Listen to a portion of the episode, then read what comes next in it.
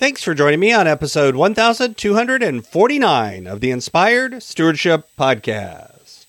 I'm Mario Porreca from 10 Minute Mindset, the podcast. I challenge you to invest in yourself, invest in others, develop your influence, and impact the world by using your time, your talent, and your treasures to live out your calling. Having the right inspiration to set your mindset on the right path is key. And one way to be inspired to do that is to listen to this the Inspired Stewardship Podcast with my good friend Scott Maderer. Other distractions to hide those feelings until eventually they blow up and come out with tears or anger or overreaction. So, becoming aware of your emotions before they get to that level involves, in part, examining and eliminating those distractions. Welcome and thank you for joining us on the Inspired Stewardship Podcast. If you truly desire to become the person who God wants you to be, then you must learn to use your time, your talent, and your treasures for your true calling. In the Inspired Stewardship Podcast, you will learn to invest in yourself, invest in others, and develop your influence so that you can impact the world. Today's episode about developing your influence through stewarding your talent I talk with you about what self awareness is and why it's important. I share several ways you can practice self awareness to get better at it. And I also share why you might actually want to work on your self awareness. You've heard me talk about developing your talent, and one of the best ways to do that is through books. But if you're like most people today, it's hard to find the time to read. And that's why today's podcast is brought to you by Audible. Go to inspiredstewardship.com slash audible to sign up and you can get a 30 day free trial. There's over 180,000 titles to choose from, and you can pick one and listen your way to developing your talents via Audible.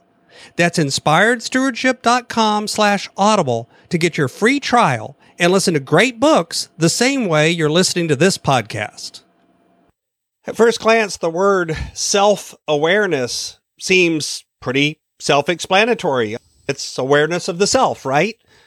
But this is something that we talk a lot about, but what does it really mean? The simple definition is self awareness is the conscious knowledge of one's own character and feelings.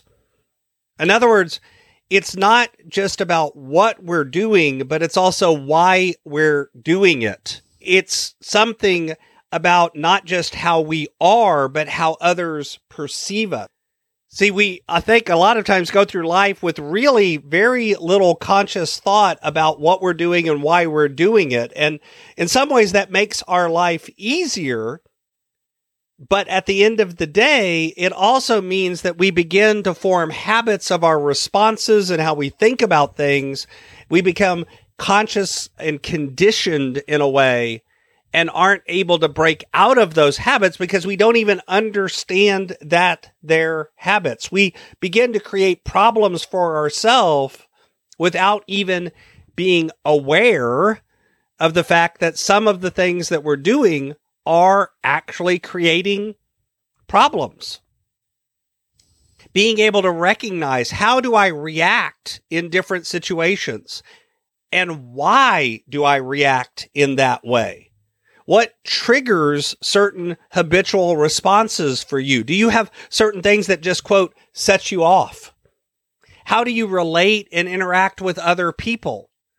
Why do you feel the way you feel about certain people? Are there certain topics that you feel and have an attitude about, and you're not even really sure why or can't explain it to someone, or at least if pressured on explaining it, eventually it comes down to a, an answer of that's just the way it is. How do other people respond to you and perceive you as well? All of these things are part of self awareness. And developing your self awareness actually has some benefits. It enables you to communicate with others better. It enables you to recognize and process feedback more accurately, both good and bad.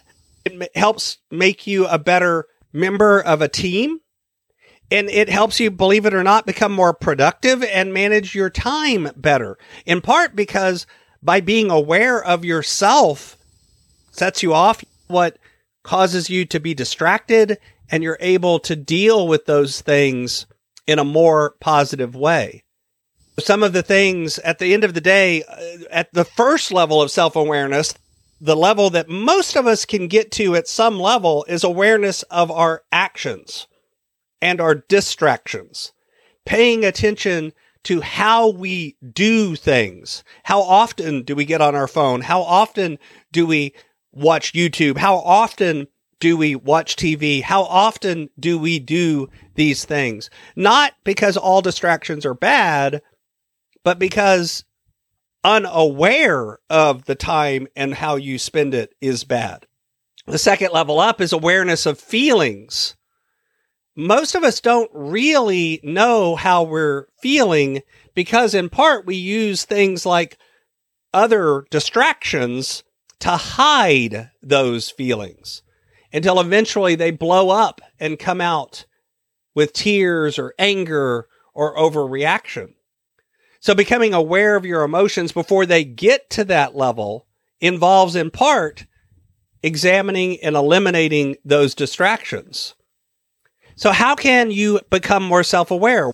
Make time for yourself. And when I say time, time without distraction. So I time without your phone, without your computer, without a podcast running, able to just be there and present so that you can begin to practice mindfulness in that time.